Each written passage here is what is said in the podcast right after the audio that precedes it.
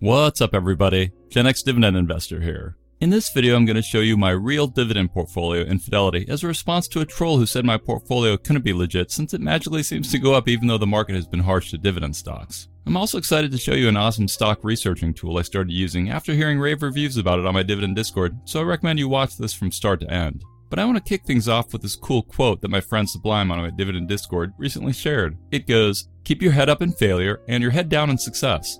I think that's an awesome quote to live by, one which actually causes me to reflect as I do this video, because I don't want to be perceived as someone who is bragging about their portfolio. The truth is I'd rather fly under the radar when it comes to money. In fact, none of my close relatives or even best friends know that I'm a self-made multimillionaire. So when I do these portfolio review videos, it's not because I'm trying to brag, but instead it's because I want to motivate and inspire you and show you what's possible if you invest for decades. I'm very confident that pretty much anyone can build a decent portfolio over the long run if they educate themselves and stay committed to investing, especially when their portfolio looks ugly.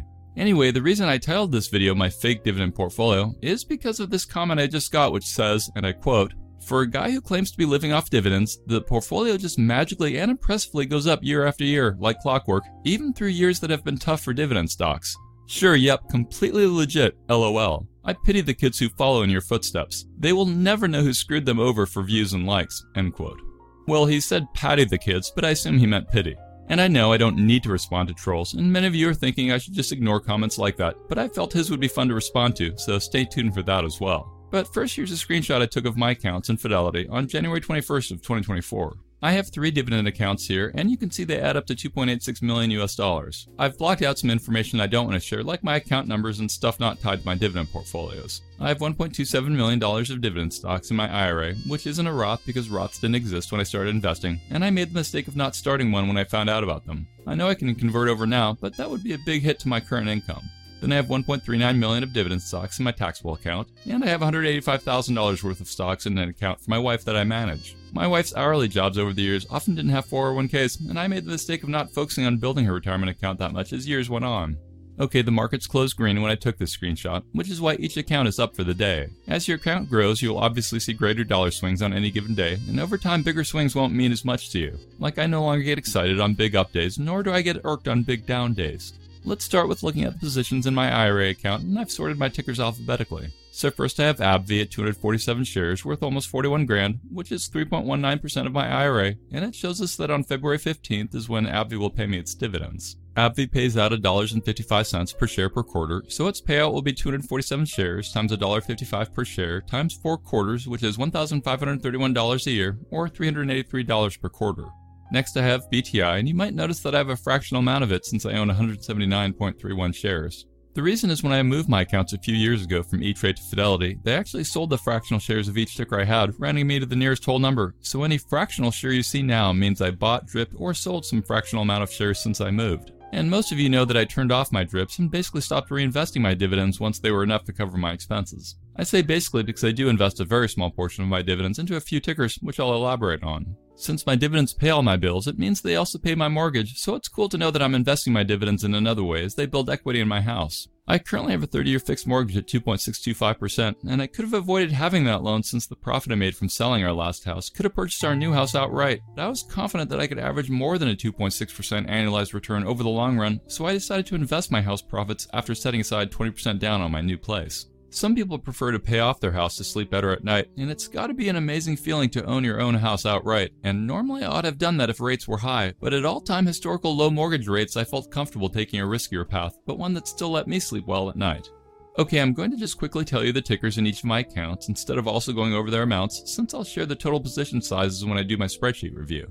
So after BTI and my IRAs, Caterpillar, Colgate Palmolive, DIVO, Duke Energy, Goldman Sachs, JEPQ, J&J, Kimberly-Clark, which actually just announced a 3.4% dividend hike after I took this screenshot, Coca-Cola, McDonald's, Altria, Realty Income, Pepsi, Procter & Gamble, Starbucks, SCHD, Southern Company, Toronto Dominion Bank, and ExxonMobil. BTI and TD are the two non-US stocks I own. In total, Fidelity estimates that my IRA yields $56,752 a year in dividend income, and you already saw that my IRA is worth a little over 1.27 million. When I show you my spreadsheet, it will more accurately estimate my dividend income for my international tickers because my code dynamically adjusts in real time for currency fluctuations, whereas I don't think Fidelity does. If I click on the Activity tab for my IRA, we see the screen which shows all the dividends getting paid to me recently, along with the fact that I took some early distributions from my retirement account since I'm under age 59 and a half. When I transfer dividend cash out of my IRA, it asks me if Fidelity should withhold a percentage of the distribution for federal and state taxes, and I have them withhold 0% because I have my own process to set aside some of the distribution for taxes. So like this shows, I got a $697 realty income dividend in this account on January 12th, and a $510 Altria dividend on January 10th, and I got a $404 dividend from Pepsi on January 5th, etc. Okay, let's move into my taxable account next. My first ticker alphabetically in here is Apple at 408 shares worth 78 grand and which generates a tiny $391 a year. I hold Apple since it adds more growth potential to my portfolio, though clearly it's not great for income. However, as I previously mentioned, I did trim some of my Apple position, which was up hundreds of percentage, in order to increase my cash flow in retirement. Then I've got AbbVie, BTI, Colgate-Palmolive, Chevron, Duke Energy, Enterprise Products Partners, J&J, Kimberly-Clark, and Coke. Enterprise Products Partners is an MLP, so I only keep it in my taxable, and all its payouts for the next decade should be return of capital, which means they'll come to me at a 0% tax rate. My overall tax rate for my other dividends in my taxable account is super low since I only have social media income, and a married couple can actually make 116 grand a year of qualified dividends in a taxable account and owe $0 in federal income taxes if they don't have other income coming in. Okay, onto the next page of my taxable tickers. Now we see McDonald's, Altria, Microsoft, Realty Income, Pepsi, Procter & Gamble, PM, SCHD, Southern Company, and ExxonMobil for a total of $1.39 million worth of stocks, which generates $60,425 a year in dividends. Moving on to my wife's IRA, we see AbbVie, BTI, Home Depot, J&J, Altria, Realty Income, Toronto Dominion, and Travelers, adding up to about 185 grand worth of stocks yielding 7,500 bucks a year. So if we add up the dividends from all three accounts, we get $124,680 a year, pretty close to my spreadsheet which estimates a bit over $124,800. Okay, let's take a look at my spreadsheet, which I've sorted based on market value for each ticker, so largest positions going to smallest. Then after my spreadsheet review, I'll show you an awesome stock researching tool you'll want to see, and I'll end things with my response to the troll. This is a zoomed out view of my overall portfolio, and is how I look at my spreadsheet normally on my desktop. I'll zoom in in a moment. The first column is my tickers, and my spreadsheet automatically highlights them in various colors depending on when they pay out, as a way to draw my attention to them. Specifically, my tickers highlight in green if it's paying out today, in cyan if it's paying out within a week, in yellow if it's within a month, which is true for all the yellow highlighted tickers you see here, and then it remains unhighlighted in white if it's paying out in more than a month from now. Then I have an account field which I use to select which account I want to view amongst my various ones, or I can select all, like I have it currently selected, so I can add up all the stocks across my accounts in a summary view like this. Then it has my overall quantity of shares of each ticker. Next it lists what percentage of my portfolio each ticker represents, either as a percentage of the account I have selected, or as a percentage of my overall portfolio if I have all selected. Then it shows some stock pricing information, which updates automatically throughout the trading day. Then it has the market value of each ticker, then their logo, which I moved to this middle part of my portfolio to more easily see other values relative to the ticker in question. Then my spreadsheet lists the ex dates and then the pay dates, and it automatically pulls in the correct dates once companies announce them. So like Schwab hasn't announced SCHD's next payout date yet, even though I know it should be in March since the last quarterly payout was in December, but once they announce it then my portfolio will update and dynamically color code things. Then it lists how much dividends pay out per pay period per ticker, where period is usually monthly or quarterly. Then it lists how much dividends per year the ticker should pay out. Then it has the current dividend yield of the ticker, and it highlights the yields greater than or equal to 4% in green. Then it has its 3-year dividend CAGR, and then I have a few other columns like it has PEs and a graph of how the stock has done over the last year, then upcoming earnings dates, etc. My portfolio's average weighted PE is 21.64, and since historical averages for the overall market are more like 15 to 17, that tells me that my tickers are most likely overpriced, which is part of the reason why it wouldn't surprise me when a correction hits. I'll talk more about PEs a bit later when I show you the cool stock tool. Okay, and my portfolio's average weighted beta is 0.59, which generally means it's less volatile than the overall market, and I'd guess I'd lose less in down markets, but I'd also gain less in up markets.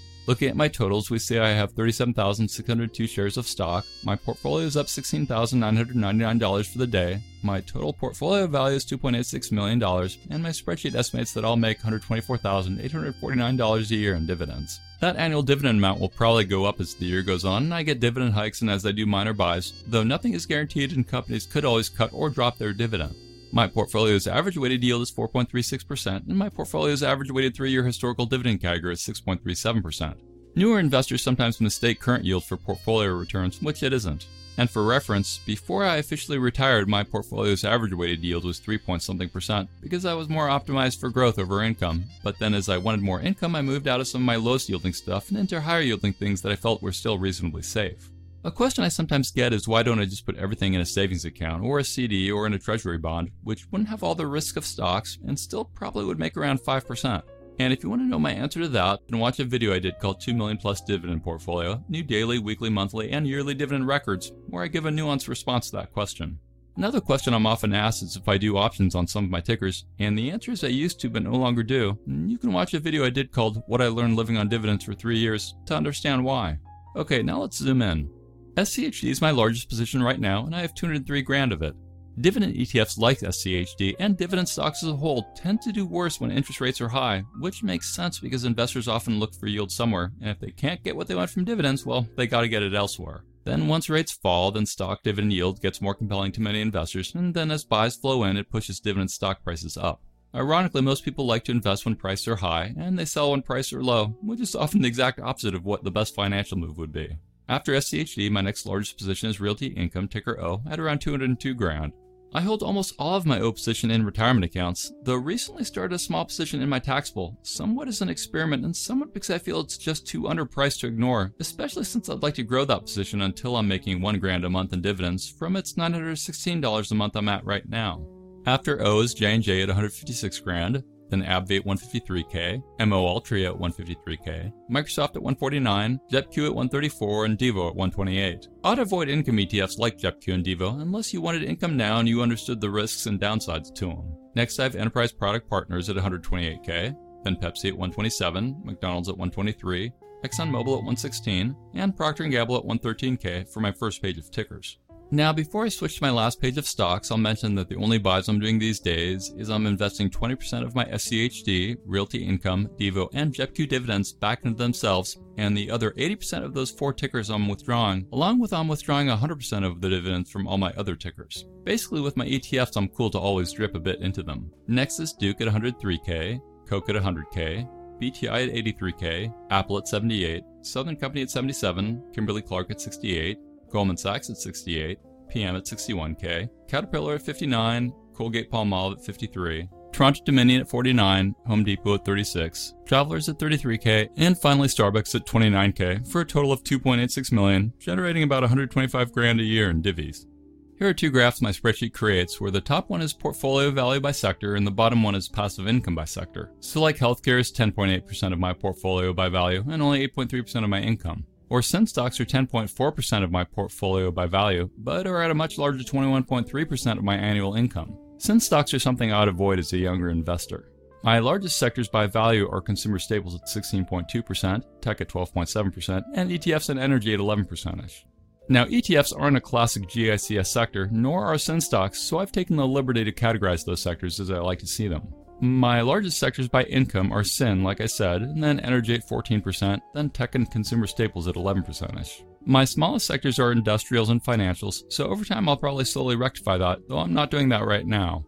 Okay, now let's look at a view of how my dividend income is estimated to grow over time, assuming its historical growth rate holds true in the future. So the top line are the year over year estimates for my dividend income if I'm not investing any more into my stocks, and the bottom line is how my income would grow if I had my drips turned fully on and I make around 125k a year right now. And if I spend all my dividends, which I'm pretty much doing right now, then by year 5 my dividend income would grow to be about 170k a year. This isn't adjusted for inflation, but I've got an input field you can use in my spreadsheet if you want to adjust for it. Now, if I had my drips on over those 5 years, then this estimates that I'd be making 208 grand a year in dividend income, which helps highlight how much faster your snowball compounding happens when you're reinvesting your dividends rather than using them. I'll probably end somewhere between those two rows, closer to the top number than the bottom number, since I'm doing a tiny bit of reinvesting. Then I also have a section at the bottom which breaks my dividend income into other time frames. So I'll make about $10,400 a month on average, which is 2400 bucks a week or $342 a day, or $14 an hour every hour, year round, while I'm sleeping or playing video games or whatever. My spreadsheet estimates my dividend income out to 30 years for fun, though obviously the further you go out, the less reliable the estimates become. So like 30 years from now, it estimates that I'd be making $795,000 a year in dividend income if I was spending all of it each year, and if my companies kept increasing their dividends as they have been historically. Or I'd be making a whopping $2.2 million a year if I had been reinvesting my dividends that whole time. Now I know 30 years is a lot, and I'd probably be on death's door at that time, and odds are that some of my stocks will have cut their dividends, and some stocks won't raise them as much as they historically have, and inflation will eat away at those numbers. But even if I was making only a third of that estimate, it'd still be boku bucks. This graph here shows you visually the power of drips versus no drips, i.e. reinvesting dividends and thus snowball compounding in the top red line versus the bottom line in blue which represents no drips, i.e. if you're spending your dividends like I am now.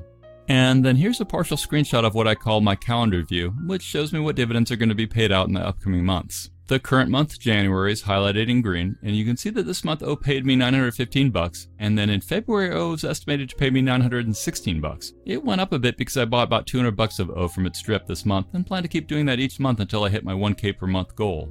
Other payouts in January include Altria at 3,723 bucks, JEPQ at 1,028, DIVO at 497, Pepsi at 971, Kimberly Clark at 658, Philip Morris at 863, and Toronto Dominion at 616 for a total of 9,274. In February, I'm currently estimated to get $10,071 in dividends. In March, I should get $11,799 in dividends, and then in April it's $93.40, May is 10,071, and July is 11,799 again.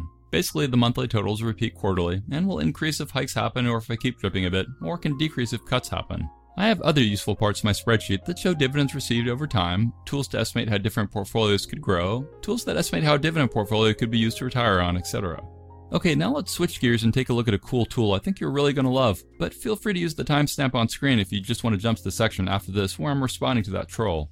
One frequent thing I say in my videos is that it's best to buy a stock when it's underpriced, which I often calculate using discounted cash flows, but there are other interesting ways you can use to determine how a stock's price is looking. Specifically, check out this tool called FastGraphs, which is something people on my Discord have been using and raving about for a long time. I gotta say I'm very impressed with it, to the point that the only two stock sites I'd pay for would be Seeking Alpha and FastGraphs. Well, and for my spreadsheet, if you're a dividend investor. Now, I'm still a noob when it comes to FastGraphs, so I need to spend more time going through the documentation videos on how to utilize their tool properly. For reference, FastGraphs co-founder is a guy named Chuck Carnevale, aka Mr. Valuation, and he has a YouTube channel with over 140,000 subs. The more I use this tool, the more I get impressed with it, and I actually wrote to Chuck's support team asking them if they have any affiliate programs, and they wrote back to me and let me become an affiliate for them. So I've included my FastGraphs affiliate link in the description of this video in case you want to sign up. Right now it's $15.95 a month for their basic service, or $48 a month for their premium service. I've been paying for their basic tool, but their premium stuff sounds really compelling, so I'll probably look into that soon. Premium has a bunch of additional graphing options, multiple intrinsic value metrics, it has a really powerful stock screener that lets you find companies that have characteristics you want, like a certain minimum yield, how many years they've been paying a dividend, blah blah blah, and they have a bunch of pre-built portfolios that show you things like current dividend champions and lots more. Of course, no tool is perfect, but this one is really valuable. Like let's say you want to look up Procter & Gamble. It'll show you something like this, let's focus on the middle section for now, using the default values for everything. The blue line and its associated ratios represent calculated PE multiples at which the market has tended to value the company over time. So whereas 15ish is the norm average for most companies as a whole, at least historically speaking, each company has their own value of PE that it averages. And side note, usually different decades have different PE averages for the overall market. Like from 1973 to 1985, PEs track closer to 10x, whereas during the last 15 years, with the exception of the Great Recession, the average PE ratio has been closer to 19x. The highest PE ratio the SP 500 ever reached was something insane like over 120x, and the lowest was like 5x, and the median has trended up a bit lately to 17 something, but I still think of 15 as the norm. If you hover over the blue line, it tells you that PG's average PE historically runs expensive at 20.4, which makes sense that a great stock would average higher than the market average. The black line represents PG's stock price, so another way I interpret this is when the black line is above the blue line, it's trending higher than its historical price per earnings mark, which is what we see it's at today, so spendy. The orange line represents where its price would be if it had a 15 PE. Now, if you wanted to look at realty income or another read on this graph, then instead of using earnings, you'd change this top input field to use FFO or AFFO instead. Of course, it's not prudent to just look at one graph and make a decision to buy or sell a stock. However, I do feel it's worth using this tool as part of your decision making process on what you do, with the caveat that I'm still learning things and may misinterpret certain things at this stage of the game. Anyway, there's a ton of useful info all over this first page, like what its expected earnings growth will be over time, and in this case it estimates 5.83%, which is pretty cool since in my experience stock price tends to follow earnings over the long run. And there's other useful info on here, like what the company's credit rating is and blah blah blah, and all of this is on the default historical view tool. Then there's a performance tool, which you dividend investors will also like because it shows you historical dividend growth percentages over time, adjusted earnings payout ratio over time, dividend growth rates over time, and a ton of other great info. FastGraphs also has forecasting calculators with different PE points in the future to estimate potential pricing. There's a lot more in the forecasting tool, but I'm going to keep moving quickly.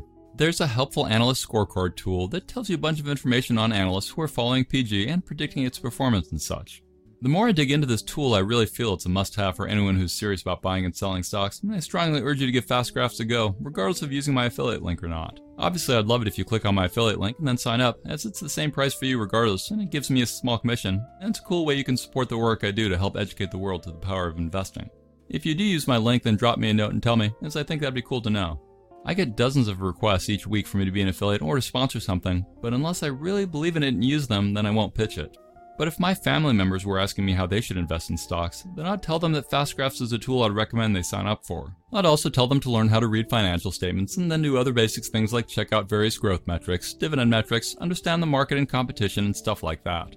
Leave me a comment if you use FastGraphs now, along with what you like about it and anything you might dislike. And feel free to ping me if there's something I should know about it that can benefit others when I'm doing my videos. Beyond FastGraphs, I also really value Seeking Alpha's articles and the associated comments on those articles. Not because I always agree with the perspective shared in the article, but because they're often written by passionate investors who've researched what they're talking about, and then their comment sections often have different perspectives by people that have their own insights and biases, all of which helps me broaden my understanding of the company in question. Of course, you can forego single stocks completely and just stick with VTI or something, but if you do want to delve into the world of investing in individual companies, then I feel the value you get from tools like FastGraphs is seriously worth considering. I mean, making just 1% or 2% better decisions over multiple decades of your investing can work out to be a ton, and I mean a ton, of value.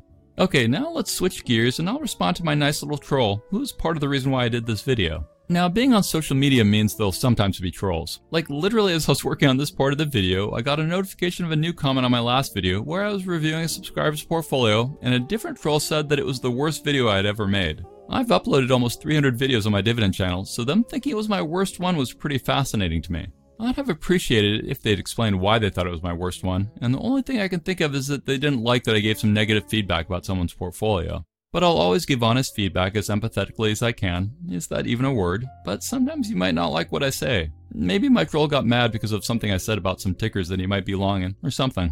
Regardless, let's get back to the troll who said that my portfolio wasn't legit. So, number one, I am living off dividends and have been for years. That might seem impossible to the troll, but I've met multiple people online who are also retired due to dividends. And for my new subscribers who haven't watched my old videos and wonder how I made my money, the quick answer is that I've been investing for 30 years and I started my first real jobs as a programmer at a small company and then eventually moved into tech management, though I've never worked at any of the snazzy places like Google or Amazon or Facebook or whatever. I've been married for around 25 years now, and neither me nor my wife were ever given anything other than token stuff throughout our lives, and neither of us have won the lottery or inherited anything. And in fact, we started at a negative net worth when we got married because she had some credit card debt. I tell you all that so you understand that my portfolio came from decades of investing, not because I'm a trust fund kid or something. Number two, I'm betting that Mr. Troll hasn't watched all my videos, or he'd have seen my portfolios in E-Trade when I was there, and then in Fidelity when I moved there. I've shown my portfolios both in my broker's web interfaces as well as my broker's smartphone app interfaces, and I've made multiple videos showing when I did some stock buys, both in E-Trade and in Fidelity, money that came from profits of selling our house, as well as when we did a work rollover into an IRA. So bottom line, if he thinks I'm lying about living on dividends, or if he thinks that my portfolios, my dividend income is fake somehow, then I don't know what to say other than I personally wouldn't waste time watching videos of someone if I thought they weren't legit, especially in the finance space. Now, maybe he was trying to say that I'm not really retired because I'm doing YouTube videos, and I'd say, okay, at least I can understand that perspective, though he didn't seem to be giving me that vibe in his comment. Regardless, and as I've previously explained, my YouTube stuff is a fun hobby for me, a hobby which also makes some money, and a hobby that I'm using as an opportunity to help teach my kids about how they can start their own social media business from scratch. For example, my son loves playing video games, like I do, and he's got an over the top personality when he's gaming, to the point that I think people would enjoy watching him stream, so now I'm showing him how he could build his own business online. I know what it takes to grow on social media, and my other passion is video games, so I think I can really help him out.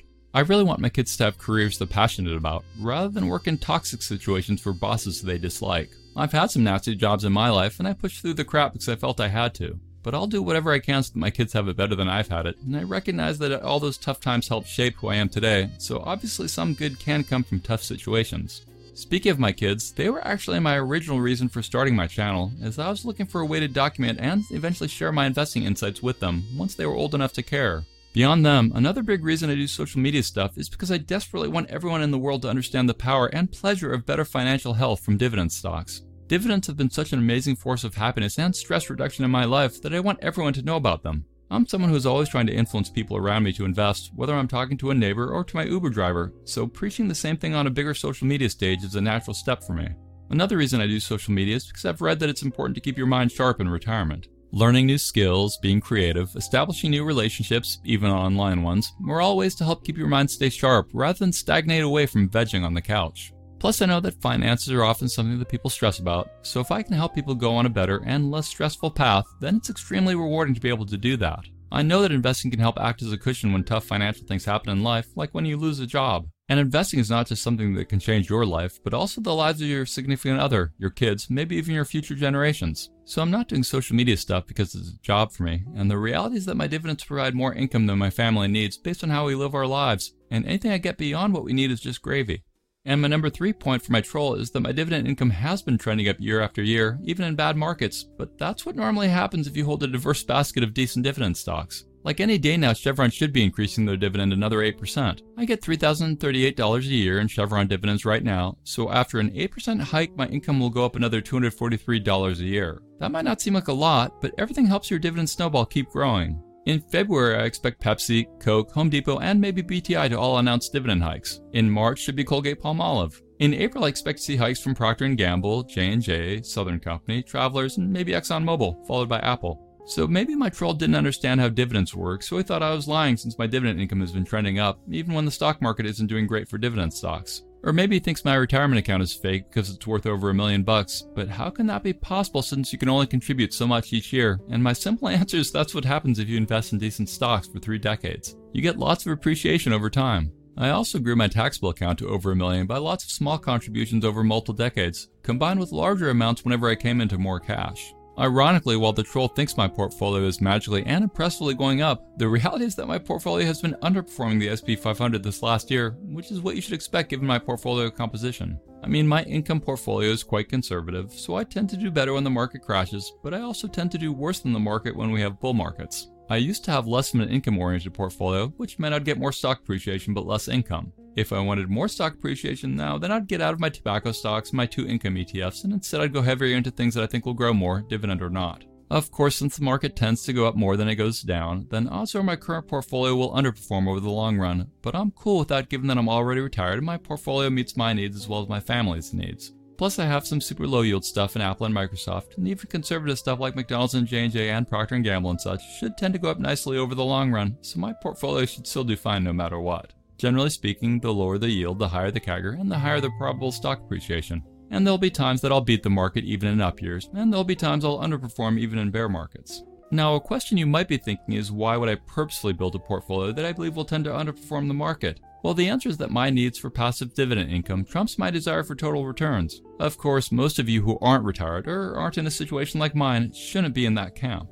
I have a variety of life threatening health situations which can literally turn me into a vegetable at any moment, and I need to be confident that cash will keep flowing in for me and my wife and kids without anything happening. I'm confident my dividends will continue to outpace inflation over the long run, so my buying power will probably continually improve with certain periods of problems that I'll have to navigate through. Now, if I was younger and didn't have health issues, then I'd have more aggressive portfolios with higher betas. Like I'd expect my kids' portfolios to do much better than mine from an appreciation perspective. And in fact, in the last 12 months, my kids' portfolios have over doubled the performance of the overall market. And let's be real, I know that the likelihood of them beating the market over the long run is very small. But regardless, I'm confident they'll do just fine with holding some dividend stocks and some non dividend stocks. If my troll was a bit more sophisticated, he could simply model my portfolio along with my buys and sells and dividends, and then he'd see that nothing special is happening. I'm under the age where I can withdraw dividends penalty free from my retirement accounts, so I take the 10% tax penalty to withdraw early. But now imagine if I wasn't withdrawing over 100 grand a year in dividends and instead was reinvesting it. Imagine how much larger and faster my portfolios would grow. Then what would my troll say? Regardless, it's amazing to get paid for doing nothing, especially purely passive income where I don't have to deal with tenants or maintenance issues or whatever. Investing can truly be life changing. I recently saw this TikTok of a guy who was talking about the secret way that wealthy people are getting richer, which he said was through owning companies that do buybacks and pay dividends to their shareholders. For him, that was apparently a big and bad secret. His suggestion was don't buy from big companies so that smaller local companies can win instead of the 1% that has most of their wealth in stocks. Now, I found it crazily ironic that he was talking into an iPhone while trying to convince people not to use products from big companies. But hey, if he doesn't want to go to McDonald's, then great, don't go. Don't buy toilet paper, don't chew gum. Just farm on your own, I guess. But don't buy any shovels from Home Depot or you'll be supporting the man. Of course, don't drive a car, don't buy gas, don't play video games, get off TikTok and get off Google, and, well, maybe that's just kind of silly. Maybe instead of ragging on people who invest in companies, companies that pay their owners a part of their profits in the form of a dividend, why don't you start investing? I know you'd be becoming the very thing you hate, but maybe your mind would change a bit. And you can still shop locally when it's available. I know I love going to farmers markets. Or do whatever you want. Maybe just keep making TikToks on your iPhone and keep slamming people who use stuff from big companies. And now I'd like to close things out, and I normally do a shout out to my newest Patreon aristocrat and King signups, but I'm still all sold out. So instead, I'd like to thank Seeking Alpha who sponsors me. Consider using my Seeking Alpha affiliate link in the description of this video, as using it often comes with benefits for new member signups. Or try out my new FastGraphs affiliate link. I think you'll be impressed. Whatever you do, please hit that thumbs up button, subscribe if you haven't yet, and click the bell notification. And I highly recommend that you join my free Dividend Discord chat server, which has over 11,000 dividend investors on it from 80 countries around the world. Thanks for watching, stay positive, and I'll talk to you again real soon.